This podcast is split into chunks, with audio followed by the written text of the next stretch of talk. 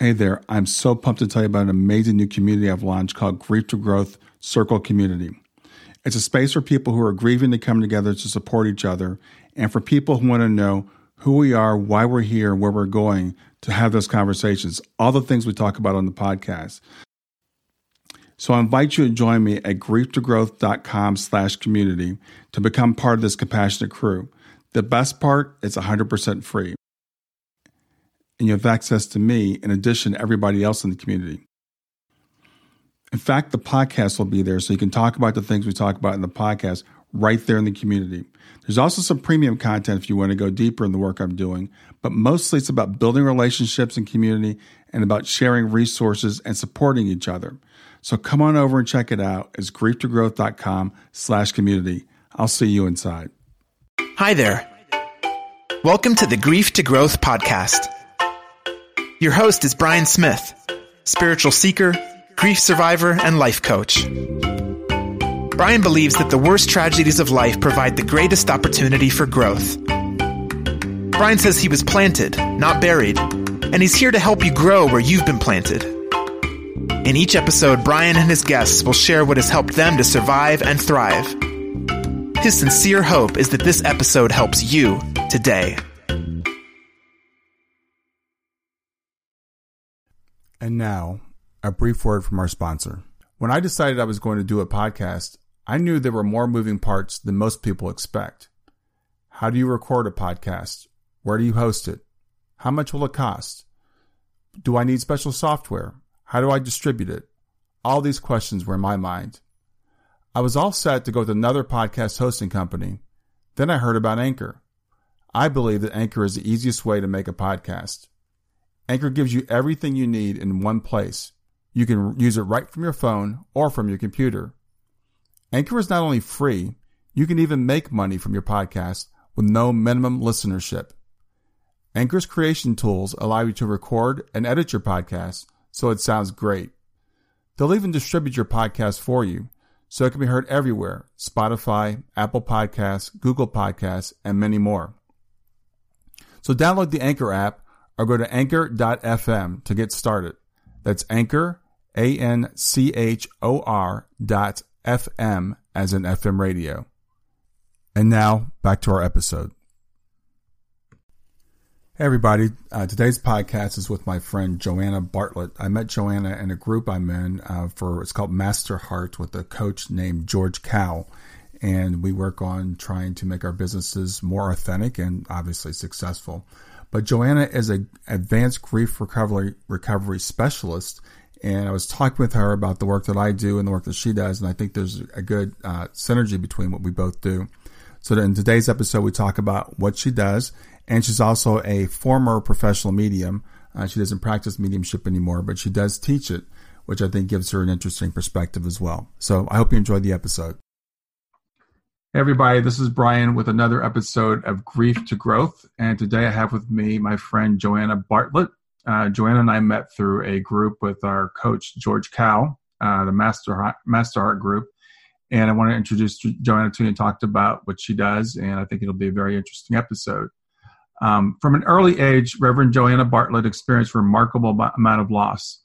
The death of a sibling, her parents' divorce, moving to a new country twice, sexual abuse and assault, parental neglect, the death of several pets and grandparents, and a loss of health. This was all before she became an adult.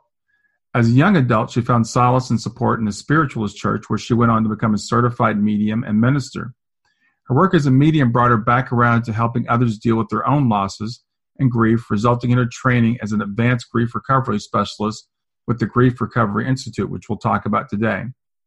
These days, in addition to helping others learn to develop their own mediumship abilities, she teaches people the tools they need to heal to perform from the painful incompleteness of grief.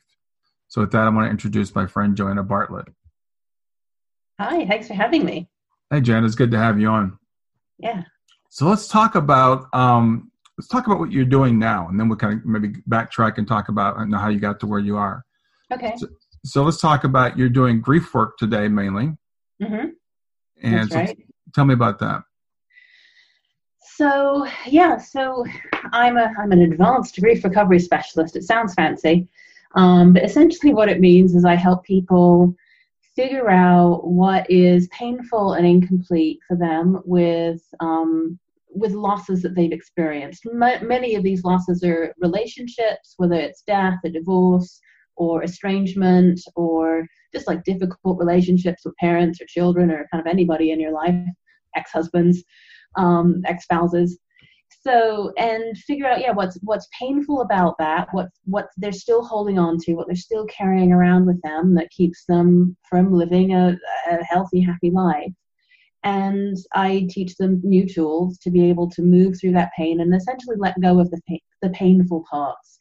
Mm-hmm. so they don't have to carry them anymore and the, the way you teach it's a particular method tell me about the method that you use yeah, so I use the grief recovery method, which was um, developed by John James, um, who's now the one of the founders of the Grief Recovery Institute, and he developed this method after losing a child to death. One of his mm. his children, his child died, and he was understandably deep in grief and trying to find ways to to heal that grief or to move through it and to not have it affect him kind of so much.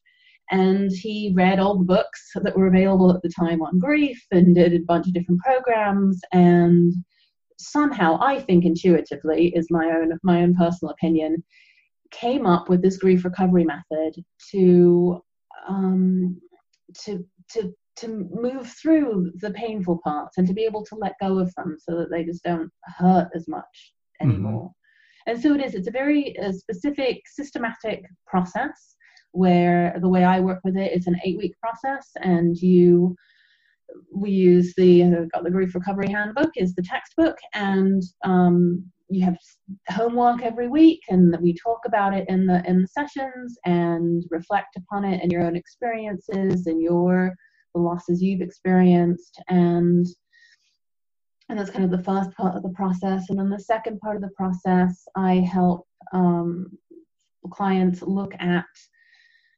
one re- particularly painful relationship, one loss that is really affecting them and impacting their life and their capacity for happiness um, at the moment, and teach them how to look at the wholeness of that relationship, the highs and lows, the ups and downs, and figure out kind of what's incomplete in that, what needs to be expressed or said or emotionally walked through.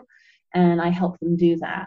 And essentially, you know, what it boils down to is figuring out, you know, because every relationship has its highs and lows, its ups and downs, it's things that basically you wish had been different, better, or more in the relationship, the things that you wish you had said or done differently, maybe the things that you wish you hadn't said or done, or the other person had done differently in some way.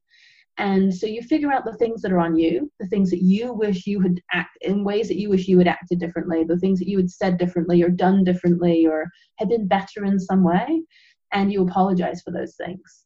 Um, essentially, you issue an apology, not to the person. This is all done with a grief recovery specialist, so it's all confidential and safe. And mm-hmm. then you figure out the things that you need to forgive the other person for, that you wish that they had done differently in some way or better, or you know the things that were on them in the relationship that are still painful for you.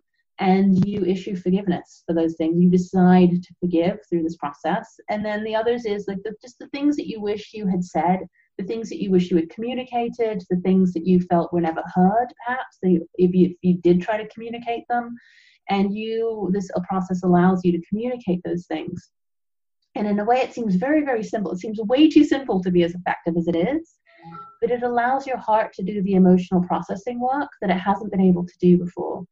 Because we very often try to think our way through grief and we often get stuck in our minds and we go through, we ruminate, we go through this, oh, if only I had said this, if only if I had done this, if only whatever it is, if only that person hadn't done that. And we get stuck in that place. And this process allows you to to your heart center, your heart to do that emotional processing and to really let go of what's painful. Wow. Wow. So we were, you and I were talking the other day, we were talking about the method that you use. And when I think of grief, I think of the loss of a person, but you talked about grief as being the people you work with. It's, it could be something other than the loss of a person. Yes. So this one of the things I like about a lot about the grief recovery method is it can be applicable to many areas of your life. So, like for me, like you said in my intro, I've lost countries.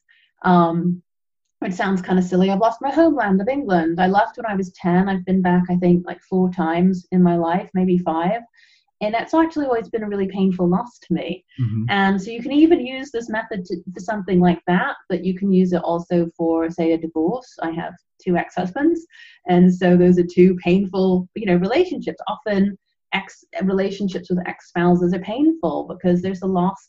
All the losses that come with divorce, the you know the hopes and dreams and expectations you had for that relationship once that relationship ends those die essentially and um, it's hard. It can be hard and painful, mm-hmm. or even a relationship with someone who is still living. So, like my relationship with my dad was never what I wanted it to be, and he's still alive. And there's been a lot of pain for me around that, and so this has helped me move through that and heal from that essentially. And it's not it's not painful in the way that it has been my whole life, which is nice. Mm. And you know, people often and this was developed initially to help deal with grief or the pain of grief from losing a loved one to physical death.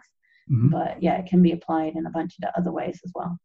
Yeah, I was talking with someone just a couple of days ago, and she's moving out of her house and has had mm-hmm. a couple other losses, you know, big losses recently in her life. And she asked the question Is it possible to grieve the loss of the house?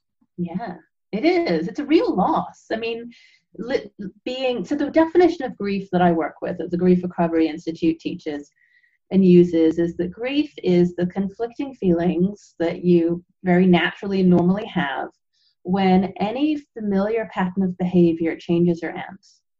And that applies to very much in our life, and that definitely doesn't minimize um, the grief that people experience when a loved one dies. Especially, I know you deal a lot with parents who have whose children have have died, and so it doesn't you know it's expanding the definition doesn't minimize anybody's pain right. or experience right um, but it, i find it to be a very valid and helpful definition because when you move it, it can be a huge loss depending on your experience, right, and your circumstances. Right. It's a familiar pattern of behavior, the place that you live, the place that you sleep, the place that you're in every day. It changes or ends and you have a bunch of feelings about it and those feelings can be grief.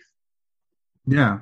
So yeah it, it, was interesting talking about that and kind of expanding that definition of grief. As you said for for someone who has lost someone like a child or a parent or a spouse or mm-hmm. something like that i mean we of course think of that as grief but it's it's um fascinating to know that this technique can work on other types of losses. And mm-hmm. first of all, just to validate that that is a true loss, you know, losing a, yeah. losing, you know, even leave, even losing a spouse to a divorce, um, or yeah. losing a job or losing, lose, losing a house. So, um, I know you're, you're also were medium, um, before you started getting into this, this work. So how did that, how did, how did you become a medium? Stay with us. We'll be right back. Hey there, I'm testing out a new feature. I'd love to get your feedback on it. It's called Fan Mail, and you can send me a message right from the show notes of the podcast. So look for the link that says send me a text. You can ask a question for a future podcast. You can suggest a guest or just give me any feedback you want. Just remember, it is one way. I can't text you back, and I will not have your name, your email address, or your phone number unless you include it in the message. Let me know what you think. How did I become a medium? Uh, it's a good question. And so I answered that in one of my books a little bit. But so I, um, in retrospect, you know how you know hindsight's twenty twenty, right? Yeah. So after I became a medium, I started studying mediumship formally in my early twenties when I was went to a uh, spiritualist church in Rochester, New York, Plymouth Spiritualist Church. It's called the Mother Church of Modern Spiritualism, that I kind of happened upon and realized then that oh these experiences i've been having for so many years this is what's going on this is what's you know this is what's like wrong with me or you know hmm. there's nothing wrong with me this is what what's happening mm-hmm. and so looking back i remember um seeing what I at the time I think called ghosts in my house when I was a young child. Mm. And I now realize that at least one of those people was my brother who died when I was two, and coming to, you know, say hello and, and check on us and all of that. And I was resolutely shut down. There's no such thing as ghosts, Joanna. And um, but it was something that I kind of continued to experience and being very sensitive to other people's emotions and my own intuition uh, kind of throughout my life. And Hmm. then, yeah, when I was in my 20s, I started studying mediumship and became a certified medium with the National Spiritualist Association of Churches. You know, it's interesting. As I was reading your intro, and I, I didn't realize you had been through as much trauma as you'd been through. Um, I've heard, and you can tell me whether you've heard this or not, or whether you feel it's true. That a lot of times mediums come out of traumatic childhoods, and it seems to be common with a lot of mediums I know, anyway. Um, Yeah. Do you know? Has that been your experience, and why do you think that is? my experience has been a lot of um, sensitives, I guess I would call them, have had difficult childhood experiences. And I think it has been having, you know, a difficult childhood is a kind of inadvertent training ground Mm. for developing your abilities, especially um, your abilities to like take the emotional temperature of a room Mhm. to figure out who's safe or not safe because things are happening to you as a kid that are out of your control Hmm. and so you you learn to kids are very, tend to be very open and aware because they haven't like kids are very open to their intuition we're naturally born with these this capacity Mhm. um, to understand the world around us in more ways than modern society you know approves of Mhm. and we t- so you tend to learn to use those things uh, when you are in those kinds of situations so people who are say empathic and very sensitive in that way tend to try and feel out people what's safe what's not safe how do i can i be in this situation can i go into this room are people going to start yelling at me or hurt me or you know be not good for me in some way and I don't know, that's kind of my take on it. It's almost like a survival or coping mechanism that you develop these abilities to survive those experiences. Yeah, I think that makes sense. And you know, it's interesting as you were saying that you said, and I've heard people say we're all kind of a born. I think we're born more open than we end up being. So maybe it's that people that are in that environment they don't they don't shut those things down. They just maybe it's because you, you leave them open um, because you have to. Yeah. But yeah, it was interesting. You were so- talking about also seeing your your brother in spirit when you were when you were younger. I was just reading uh, PMH Atwater's book just last night, and reading one of the cases where this this little girl, I think when she was around two or so, was seeing a brother who had been miscarried, so he hadn't been born, and Mm. seeing a brother who had not been born yet. So he was born later, and and and and her she was walking around the house looking for her brothers, and I guess driving her parents crazy. Like, where are my brothers? And they're like, you know, you don't have any brothers. One hadn't been born yet, and one was never born. Yeah. Yeah, that's cool. Yeah. yeah. Kids are, kids can be really awesome in that way. After my mom died, um, my older son, during bath time, he was six, I think, when she died. And he used to tell me for the next kind of few years afterwards at bath time, he would see her. He would see her and our cat, who also died that, that year, a few months after my mom. And he would tell me, Oh, Nanny's hugging you right now. Hobbs is here right now. And it was just, it was really sweet that he would, you know, he would see them or sense them. Yeah, it, it's pretty amazing. So you're um, you've gone from being a medium into doing grief work, and I know you're you're still right about mediumship. You still teach mediumship, um, but it's interesting, you know, that that your work is, you know, very related. But you don't bring your mediumship currently into your grief work. Is that correct? Yeah, that's right. So the grief recovery method really wants you to just, you know, do the grief recovery method. I mean, I know and I can sense when people are are doing this work, especially to, at the end when you share this final, you know, thing that you this letter essentially that you put together. I can tell that their loved ones are there. But um, it's actually mediumship is what brought me to um, grief recovery work. Oh, excuse me, my allergies are terrible at the moment. My eyes are tearing up.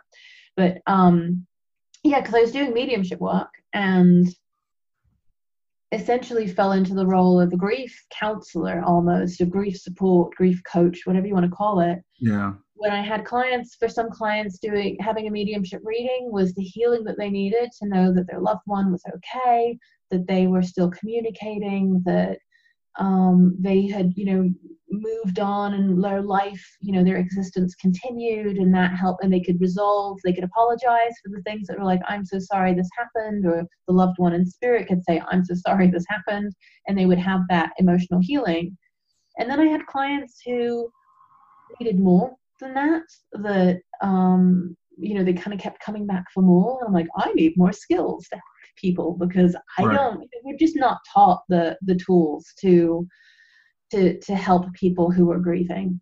And even in my pastoral training, which was helpful and it was good and it was um, compassionate at least. So at least I don't think I was kind of saying the wrong things for the most part, but I wanted to say, you know, the right and more helpful things. And so mm-hmm. that's, that's what led me to learn about the grief recovery method and then become a, a trained grief recovery specialist.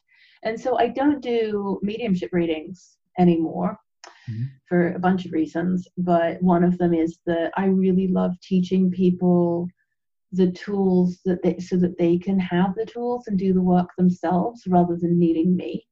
It's great that I love, you know, I like making myself redundant, I suppose, but you know, teach yeah. people the tools themselves, which is great.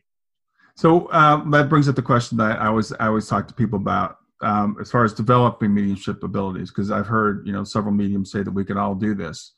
Um, but you know, as I said, you you know, we don't have the background that you have. Not all of us have seen spirit as a child, mm-hmm. you know, as you did. So, what would you say to people about how to develop their mediumship abilities? Or, in my case, as you as we were talking about earlier, I have a lot of people they don't want to become professional mediums. They want to yeah. connect with their kids. Yeah. So yeah, I mean, certainly not everybody who even to develops mediumship abilities and could even connect with other people's loved ones necessarily needs to become a professional medium. I mm-hmm. mean, you can just do it for yourself and for your friends and family. Uh, so, my thought, my understanding and belief is that mediumship is, or even kind of intuitive abilities, or that able to the ability to connect with something larger than your physical self it's very similar to say singing ability or any kind of like artistic ability. Mm-hmm. pretty much everybody can sing to some extent. There's some people that like really aren't awesome but um or who tone deaf or who just you know don't have much vocal range and pretty much but anybody just about can probably improve with some training and some help in mm-hmm. that and coaching or whatever in practice some people are naturally like some people are naturally awesome singers right they just right. open their mouth and like this amazingness comes out and the rest of us go how is this even possible wish i could do that right. and i think the same can be true for mediumship some people just have that connection and kind of keep it open but even for me i mean i've received a lot of training in mediumship in order to be able to know what i'm doing and to do it safely and to do it you know to do it well and so there's a whole kind of range of of ability. And so one of the things i have done and i'm trying to do more actually is help people develop yeah that ability to communicate with their own loved ones mm-hmm. right? You don't necessarily you don't need to do it for for the public or even you know for everybody else but just to do it for yourself to kind of have that connection with your loved ones um, and to know and understand when you are getting messages from them yeah. Because I think that can be a really uh, lovely and beautiful thing. So I do actually have, I did develop a journal. It's called Signs from Spirit Journal to help you um, notice these experiences and journal about them. And then I have an online course as well, which is also called Signs from Spirit. And the idea being to help people you know, get that of like, well, what are these different signs that I might be getting or messages I might be getting from my loved ones in spirit? And um, to validate it, right? To validate it and encourage them to actually believe, at least be- begin to believe that it could possibly be their loved one who is sending these signs. Because they really do. I think they really do check in with us and let us know that they're there. So I'm going to make sure everybody understands that was Signs from Spirit, and it's yeah. by Reverend Joanna Bartlett. Yeah. Sure, okay. I'll hold the book up for the. So yeah, so that's a journal and and a book, and then you said you've also got a, an online course for that. Mm-hmm. That's yes. great. Yeah. So that's, that's a question I get a lot from, you know, from parents is, you know, how do I, how do I develop my abilities? And uh, it's something I probably need to spend more time on because I haven't spent a lot of time, you know, actually trying to formally do that. So I might check that out. Yeah, a lot of it is really about it's about getting quiet first. Um, I think if you can move through your grief, it helps. You know, when you're not heavy in grief and still in that in that you know pain of of wishing things had been you know different, better, or more in some way, and you've resolved some of that and let some of that heaviness go, it allows you to be able to connect more easily. And and so the second part of then would be getting quiet, allowing yourself the quiet and the space so that you can hear that your own inner voice and intuition and your own, you know, to connect with with spirit and your loved ones in spirit. And then it's noticing what comes up in your life and not just immediately dismissing it as coincidence. Being willing to like believe that maybe it maybe it is. So one of the ways that my mom communicates with me or lets me know sometimes that she still cares is um, she sends me money which is lovely. I mean i'm like totally into that yeah. but i would like right after she died i kept getting these refund checks in the mail mm. from various things like from her homeowners insurance and from you know credit card interest and different things and they will still come up sometimes. I will get these checks and i know it's my mom saying hello to me. That's interesting. That, that's not a sign i'd heard before. Yeah i know. I'm like i'm totally into it. I'm like yeah, yeah send me some more refund checks mom. That's great. Thanks but yeah there's you know all the common ones like feathers and coins and various animals birds songs on the radio uh, license plates billboard signs um, you know, even seeing uh, headlines in articles or, you know, things like that. I get I get those kinds of things kind of pretty often from various forms. Yeah, it's amazing um, how varied the signs are, and it seems like some people on the other side specialize in certain types of signs versus other types of signs. Yeah. And I, I talk to a lot of people that are say will say, "Why well, didn't get this type of sign?" You know, I, I I'm not getting feathers, or I'm not the big one is dream visits. Everybody wants dream visits. Um, what would you say to people that aren't getting dream visits? Stay with us. We'll be right back. Hi there. I'm really excited to tell you about my latest ebook. It's four lessons that you can learn from the near death experience without going through all the trouble of dying to learn them. I've been studying NDEs for several years now. I am completely convinced that not only are they 100% real, but that there's some very universal wisdom that we can get from the near death experience. And I've distilled that down in this book into four short lessons. And I've also given you all the reasons why I believe that NDEs are absolutely real. So go to www.grieftogrowth.com slash NDE lessons to pick it up for free www.grief, the number two growth.com slash NDE lessons. I hope you enjoy it. Yeah, dream visits are sometimes dream visits can be a little bit tricky, I find, in the sense that oh, how do you know if um, you know, if it's really a dream or if it's a visitation or, you know, part of me goes, well, does it really matter? That's mm-hmm. part of what i teach people is you know does it really matter? If it brings you solace if it brings you joy if it brings you comfort it's okay. Right? It's okay if it you know to to ha- feel that warmth and feel that connection. Yeah. because you know when one of the ways that we connect with spirit is through that energy of love. Right. And on that on that wavelength the wavelength of love. That whenever i think of somebody that i love who is in spirit with love in my heart. I know they feel it and I know they that's a connect, that's a real connection. It is something that does not love does not die. Mm-hmm. And it is real and it is is tangible almost. Um and so and then dreams are kind of tricky in the sense that not all of us remember our dreams. Right. So you could be you know, it sounds kind of sad, I suppose. You could be having a dream visit and not like remember it in the morning, but it's mm-hmm. still happening, and that connection on some level, you're still experiencing it. I know I've certainly had dreams where I wake up in the morning and it felt like, oh my God, I've been like traveling all night or yeah. walking all night or something, but I don't remember the, the specifics yeah. of it. You know, I know I've had dreams about loved ones, like my mom specifically, um, which have not been pleasant dreams where I've been like yelling at her all night because I've been, this is before I did my own grief recovery work with her, where because I've been trying to work stuff out with her, and I wake up and I'm like, oh no, I had an argument with my mom in my dreams. That's not Yeah, that's not yeah. what I want. And then I've had um, other dreams with her, like the um, it was her birthday in September, and that night, the night before, I actually had a dream about her. I don't remember what happened in the dream. All I remember is that she was trying to help me. Mhm. Whatever was going on in the dream, she was trying to help me. And that was, you know, that was my mom there with me. Yeah, yeah, yeah. I, I I've heard people say that we actually visit, we travel every night. We meet with our guides, we meet with our loved ones, whatever. And, and but most of those things we're not allowed to remember, or we don't remember, however you want to phrase it. Yeah. Um, and, and I'm I'm like you. I'll wake up sometimes with the feeling that something happened that I can't quite remember. And I feel like maybe I met with my guides, but I don't remember. the- You know, I don't. I don't remember the details of it.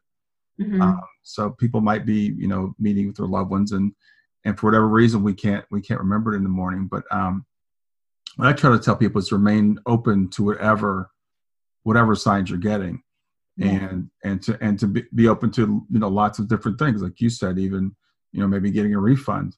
Um, I've talked to people, uh, their loved ones. I don't know why they do this. They break things, especially electronics. It's like Yep. or you know lights flickering out on and off and things things of that nature so we have to be you know on the lookout for all those things Yeah, I mean, there are so many things. Like I was going to look at my um my list. What list did I come up with?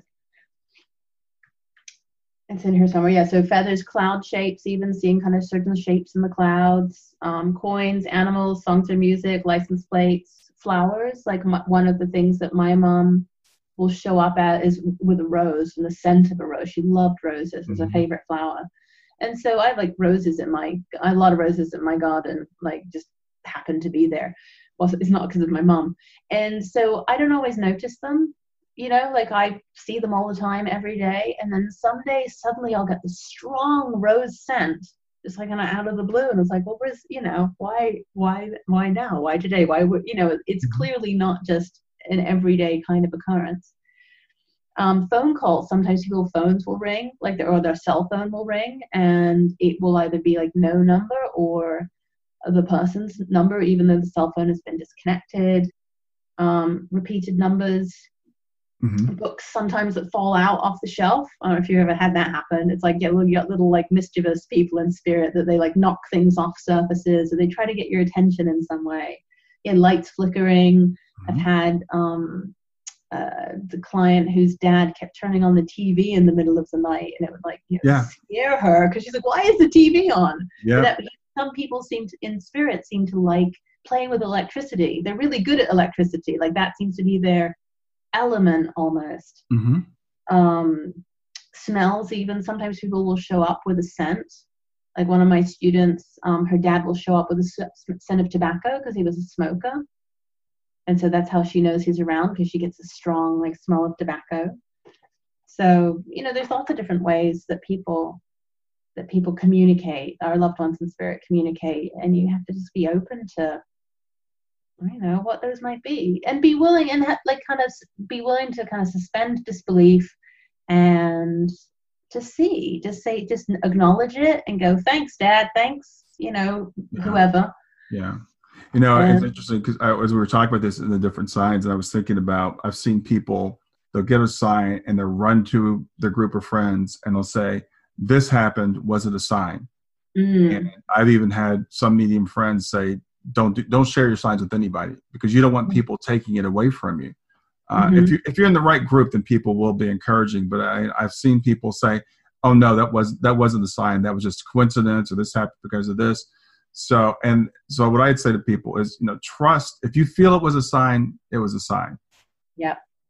Yeah that's, that's exactly what i would say too is trust yourself trust that first you know initial intuition that you get Right. like if you if you get a sign and you think of a loved one it's because that connection is real and it's there you're not making it up because how many other times throughout your day do you see that kind of thing or ha- that you know that kind of thing happens and you have no reaction Right. You don't make that connection. You're making the connection because it's a real connection. It's not just your imagination. Yeah. And you really have to learn to trust that initial impulse. And yeah, so sharing it, yeah, like you said, it depends on your group of friends. If you have a group of friends who are like totally supportive and not, you know, horribly skeptical, um, and you know, will provide validation and be like, oh, it's wonderful, it's wonderful. You know, they said hello to you but otherwise, yeah, no, it's yours. It's for you. It's a message from a sign for you, for your own heart, not for. Well, I think the other thing a lot of people don't realize, and this this freaks people out, is people in spirit can put thoughts in our head. So mm. a lot of times, thoughts that we think are ours, they're not ours. So if, if you get that sign and you get that thought, the thought could be coming from from the person who's trying to get your attention. Yeah, that's true yeah so um, that's just something that, for people to keep open so you know when i was talking the other day it was really um, the reason i really wanted to have you on is because a lot of people i think especially parents when their when their children pass we feel guilt whether we had anything to do with their passing or not i mean it could be an accident that happened you know 100 or 1000 miles away it could be something that's congenital we'll take that blame on ourselves so the impression I get, and you correct me if I'm wrong, is, is your method helps people to get through that stuff because I see people stuck in that. So when when we talk to them and helping parents heal, we say, learn to connect with your child and all this stuff. They're like, they're still stuck in.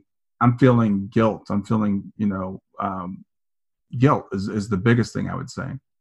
Yeah, no, and it makes sense that parents feel that way because you know you become a parent and oh gosh, you just you suddenly feel responsible for absolutely everything, yeah. even if it's not in your control, right? Even if it's not anything that you could have done, possibly done anything about. And it just, it's like, well, it's my kid, so it's mine. And it's really, you know, that seems totally normal and natural to feel that way. And yeah, so the grief recovery method helps you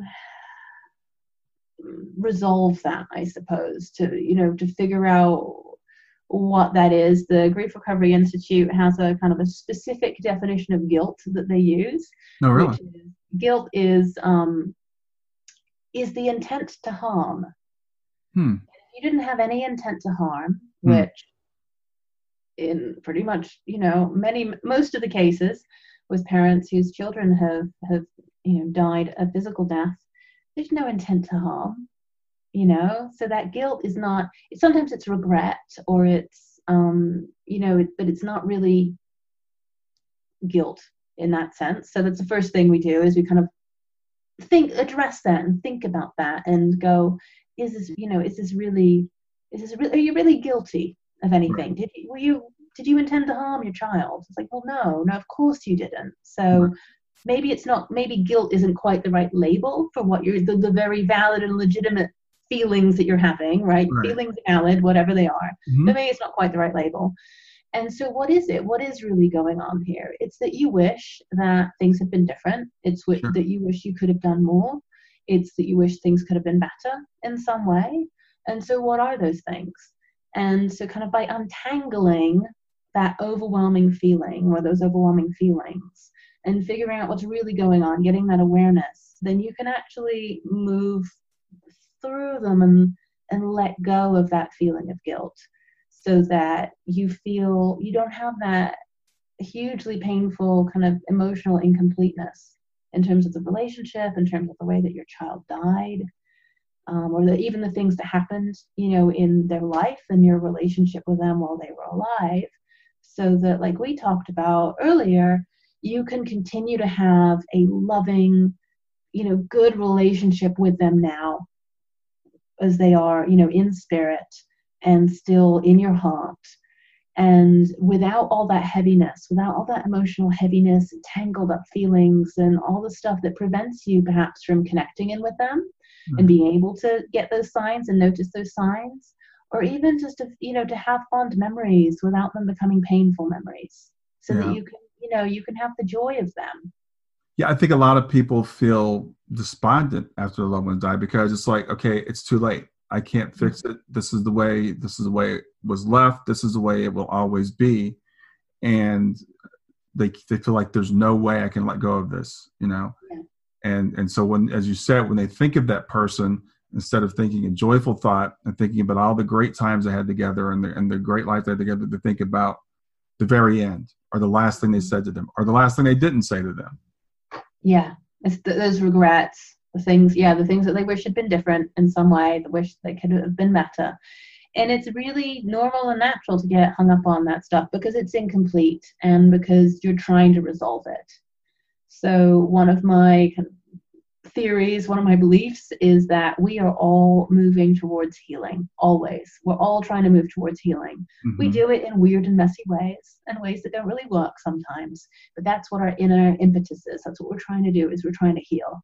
Yeah. And so when we get stuck in those thought patterns and that if only this, I can't believe I said that, I should have, whatever, it's because we're trying to work through what is painful still, hmm. what's unresolved and incomplete and painful for us. That's what we're trying to do, and we just don't have the right tools to do it, unfortunately. Hmm. And so that's what the grief recovery method teaches is the tools that are actually effective and helpful in resolving that stuff so that you don't have to be there anymore. So that you can have some some peace and some lightness and they're not carrying around that pain. I like that. That's a great way of looking at it because I, I I'm thinking of it like we're our own worst enemy sometimes. It's like we're sabotaging ourselves and when I will tell people, you know, because I hear people just beating themselves up, and I'm like, okay, what would you say if a friend said that to you, right? Say to yourself what you would say to your best friend, if because I my I think we all do the best we can with what we know at the time. Yeah. And I've I've seen people again, you know, I, I wish I hadn't let her go out that night, or I wish I had gone with them, or you know, I, I, I, should have been there, you know, whatever. It's just, just stuff. And it's like, you're, you're not a superhuman being. You, you can't be everywhere all the time. And even if you are, we can't protect your children even when they're there. Um, in my case, my daughter, you know, she had been away for a week before she passed. And I was, of course, worried about her because she was in, you know, she was in Florida. She was away. She'd flown back home and she was here and she, she passed in her own bed right down the hall from me. So it just goes to show that we can't, we don't have control of, of as much as we do, as we think we do. And we have to allow ourselves to be human. Yeah, we don't have control of as much as we would like to. We would yeah. like to be able to control it all. And yeah, we're human and we're fallible. And like you said, we do the best we can in each moment. And that mo- it, that best may not be our absolute personal best every every single moment, of course, because we're human beings but um, it's the best that we were able to manage right then. And of course, if you had known, right, you could and would have done things differently, perhaps, and maybe it may or may not have changed, you know, an outcome. And you can't know that, and it's really hard. And it's yeah, you know, it is, uh, but it's really. I think you just. I think you just have to let go of those things. I mean, I, I went through some personal things myself with Shannon because she had some health issues, and you know, we took her to the best doctors we could find to take her to, and we did what they said plus, you know. Yeah. So I, I, did all those things, but I'm like, you know, what if I had done this, or if, or if I hadn't done this, or. Um, yeah. So I think it's a very natural thing to do, but it's not a very productive thing to do.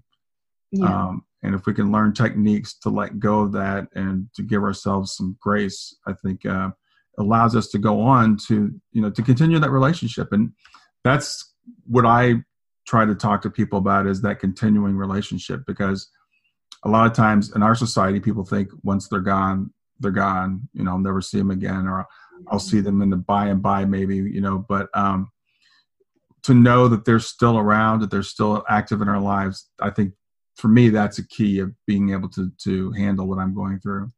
Yeah. Yeah.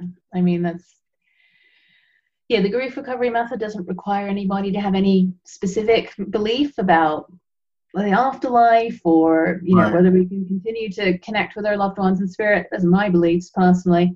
Um, and as, you know, as you know, as a medium, I I believe we can continue to connect yeah. with our loved ones. And it is it's it's a hard it's a hard place to be to yeah to not know to wish things could have been different and to not know but to to learn new tools because we're just not taught them um, our society just doesn't teach us how to um, deal with our own losses and you know the pain from from loss and from grief and it doesn't teach us how to help other people who are going through grief either which right. is why people will often say you know really useless things to try to be helpful but mm-hmm. it's um, often very painful what they say especially I can I can only imagine around you know the loss of a child, the the things that people will say to that may be intellectually true to kind of like try and be helpful and help you feel better, but like oh really just don't really don't do it. And yeah. Well, and even oftentimes, because I've dealt with a couple of people are going through this, um, you know, so we've got the we've got the loss to begin with, and then you have people that just like say the wrong things or just don't say anything at all. They go away. They're no longer yeah. part of your life, and then you feel like you're you're toxic and you feel like you're alone. Um, so I think it's helpful for people in those circumstances to you know to reach out to, to someone that can help them to deal with those feelings. You know, that, that that's when grief becomes even more difficult and complicated. Yeah, and it's it's yeah, it's not your fault, right? If the people around you go away or they just don't bring it up or they just they'll stop saying your loved one's name and never bring them up. And that can be so painful because you may want to keep their memory alive. You might want to talk about them or talk about them, you know, especially on like their birthday or those kind of anniversary dates that are, can be really painful or even just every day because you don't it's not like you stop thinking especially if it's your child who mm-hmm. has died you haven't stopped thinking about your child. You haven't stopped being a parent to your child. You're always going to be a parent to them. They're always going to be one of your kids. But people don't know. It's it's i think it's because people don't know what to say. Mm-hmm. so they sometimes will either say something hurtful or they won't say anything at all and they will just kind of disappear from your life. And it's because we don't know how to deal with grief.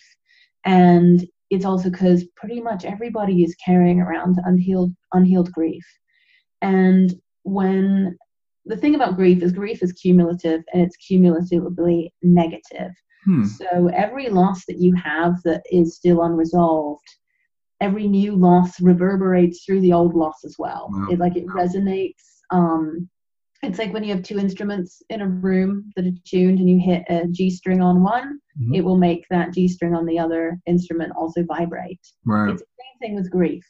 And so when a loss occurs and grief occurs, it vibrates all those prior griefs that are still painful for you. And so it does that for you internally, and it also does that for the people around you. Your loss also vibrates their own grief within mm-hmm. them and it brings it up for them and they don't know how to deal with their own grief either and so they're like okay i'm out of here i don't know how to deal wow. with this that i don't was... know i'm just gonna i'm extremely emotionally uncomfortable at the moment so i'm gonna yeah. change the subject or i'm not gonna talk to you or i'm gonna say something useless that's a really good point i never thought of that before but you i mean you made a lot of good points there but you know you're right i think a lot of us or most of us are carrying around unresolved grief and maybe that's what makes us so uncomfortable around people that are grieving and it yeah. reminds me right after my daughter passed, there was someone in my life who had never seen express, you know, grief before. And it triggered someone who had died. I don't want to identify this person, but it triggered someone who had died like years before. And and this person just kind of broke down talking about that. I had no idea they were still dealing with that. So I think the, that that that loss of someone else can trigger that, and then like you said. So if that gets triggered in a person because they're with you and you're dealing with your grief, then they want to go away because they don't want to deal with that. They don't want to deal with that pain. So, um, and I, and I, I, do see a lot of people that just say, I just don't want to deal with it. And I, I, my thing is, because I did that when my grandmother died, I suppressed my grief for, and I just said, well, you know, she was old. It was her time to go. And I just said, I'm not going to, I'm not going to deal with it. It was three years later that I, that it hit me and I didn't realize I was still carrying it around. Yeah we have an amazing capacity to carry around unhold, unresolved pain and not realize it perhaps. We're good at suppressing it. We're good at like you know shoving it down packing it down under the surface or distracting ourselves with work or alcohol or something. Mm-hmm. and uh, because we're not taught tools. We don't know how. I mean it's it seems kind of like when you go oh yeah we're just not given the tools to move through this in an effective way of course we don't we try to we you know flail about and we either like avoid it or suppress it or try and ignore it you know well what else are we going to do we don't yeah. know what to do with it you gotta yeah. you gotta try something well it's good to know that people you know like yourself are out there and this method is there that's as you said a, a pretty straightforward eight session method so it's not a necessarily it's not an open-ended thing because um, i think a lot of times people are going like and I was just uh, someone just said this the other day, and then like the next day I heard this on a, on a television program. They're like, uh, if I if I deal with my grief, will it ever end? Will I ever be able to get out of it? And then I heard a character on a television program who was stuffing his grief and running away with it, and they were the other characters were encouraging him to express it. He said, "I'm scared if I start, I'll never, you know, there'll never be a bottom, there'll never be an end."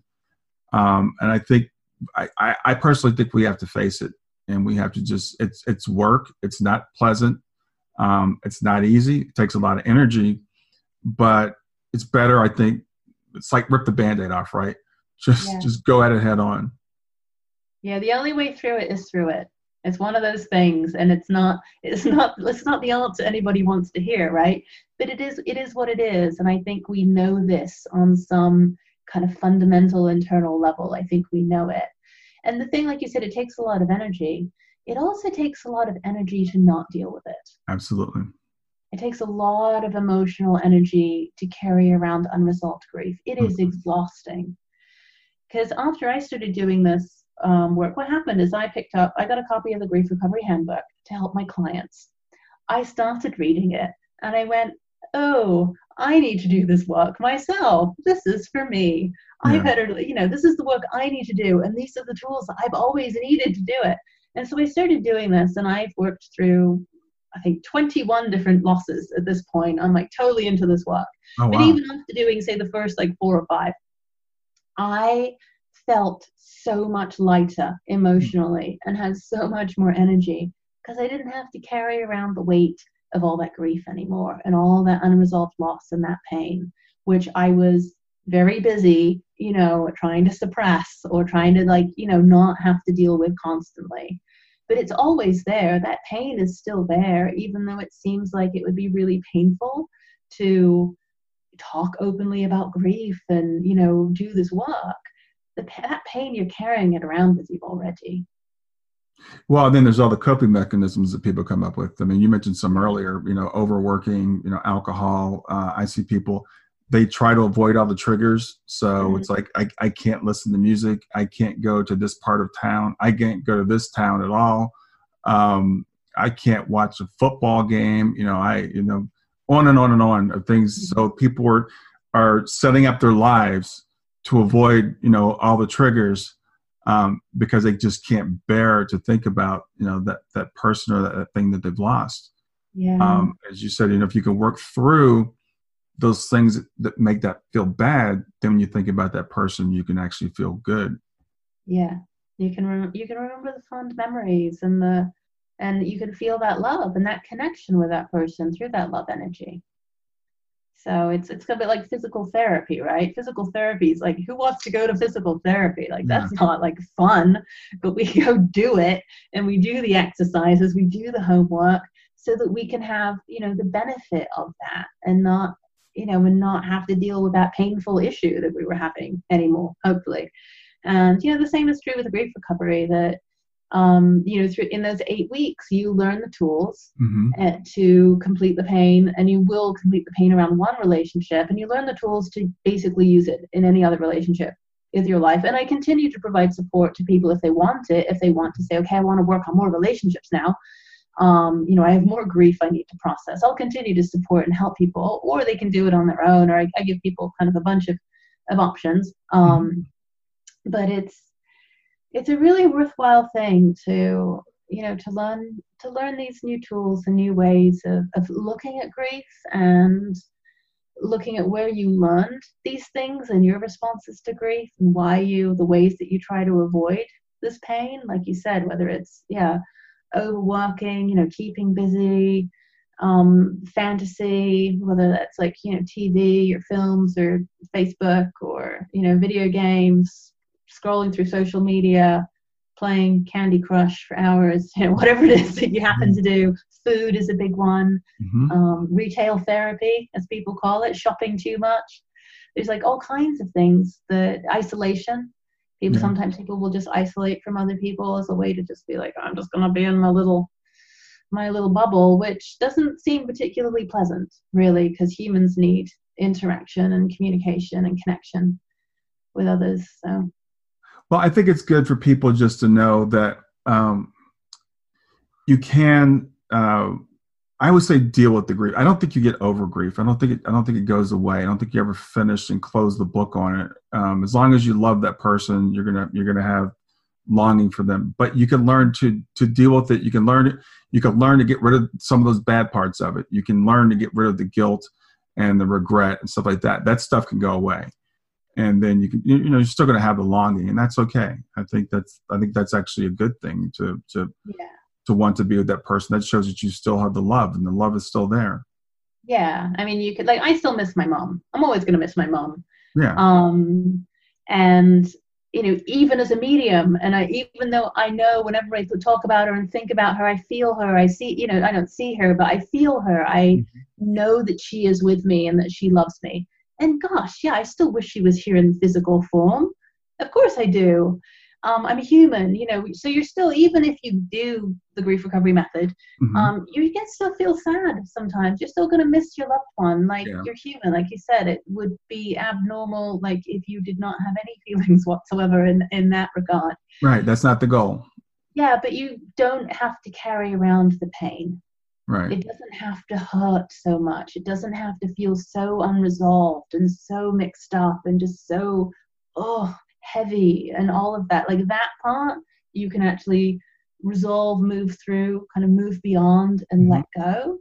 And um you know and and then you know continue continue your life. And it also means then because loss unfortunately loss continues to occur in life in various ways.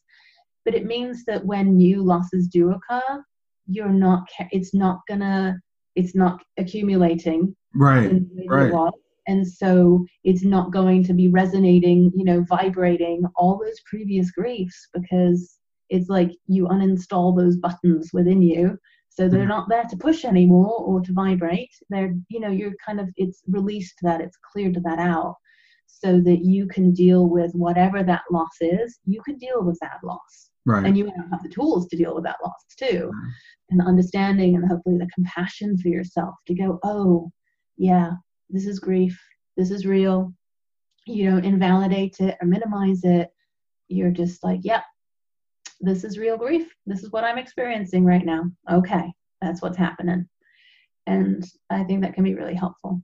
Yeah, that's great. I love I love that, and that's first I've heard about that that grief kind of reverberating, and and, um, so I, I, think that's a really good point to make with people. If you if you have grief, deal with it. You're going to have other losses so you might as well deal with this one now so you can deal with those you know individually. Yeah. Well jan i want to really thank you for being on. I want to go over uh, how people can contact you. So your website is a lightintuition.com mm-hmm. so it's a light l-i-g-h-t intuition i-n-t-u-i-t-i-o-n dot com. Um, and your book uh, that you, you mentioned earlier was signs from spirit and that's by Reverend Joanna Bartlett. That's available on Amazon and anywhere books are sold, right? Yeah. All right. Anything you wanted to add? Oh, I don't know. It's been lovely. I love talking about the stuff. I'm, you know, weird in that I love talking about grief with people. I think partly because I know a way through it and I'm always excited about helping other people, guiding other people through it so that they can you know they don't have to limit their capacity for happiness in their life. You know we exist with with grief and joy and the fullness of the human experience and it can be hard and overwhelming but you know it, it can also be pretty pretty wonderful. And um, i encourage people to trust themselves right? So whether that is feeling like you are hearing from a loved one in spirit trust that. It's not going to hurt anything to trust it, right? If it makes your own heart happy, allow yourself that. Allow yourself that happiness. And the same that if you go, you know what? I think I'm ready to like learn how to move through this grief stuff. Trust that too. It's, you mm-hmm. know, when it, I always tell people it's whenever you're ready is the right time to do it. Yeah. And, you know, that's when you should listen to yourself and, and move forward in that way. So it's been lovely talking to you. Thank you for having me. Thanks. It's been great talking to you. This has been another episode of Grief to Growth, and this is your host, Brian Smith. Thanks for listening. I hope you enjoyed it. I am a life coach and grief partner. You can reach me at www.grieftogrowth.com. That's www.grief, the numeral 2, growth.com. And if you'd like, you can book a free half hour consultation. The other thing I'd like to ask for is your support for the podcast. If you could go to iTunes and leave a review, that would be wonderful. And if you'd like to support me financially, you can support me for as little as 99 cents per month. And you can find the link to do that in every episode. Hope you have a great day.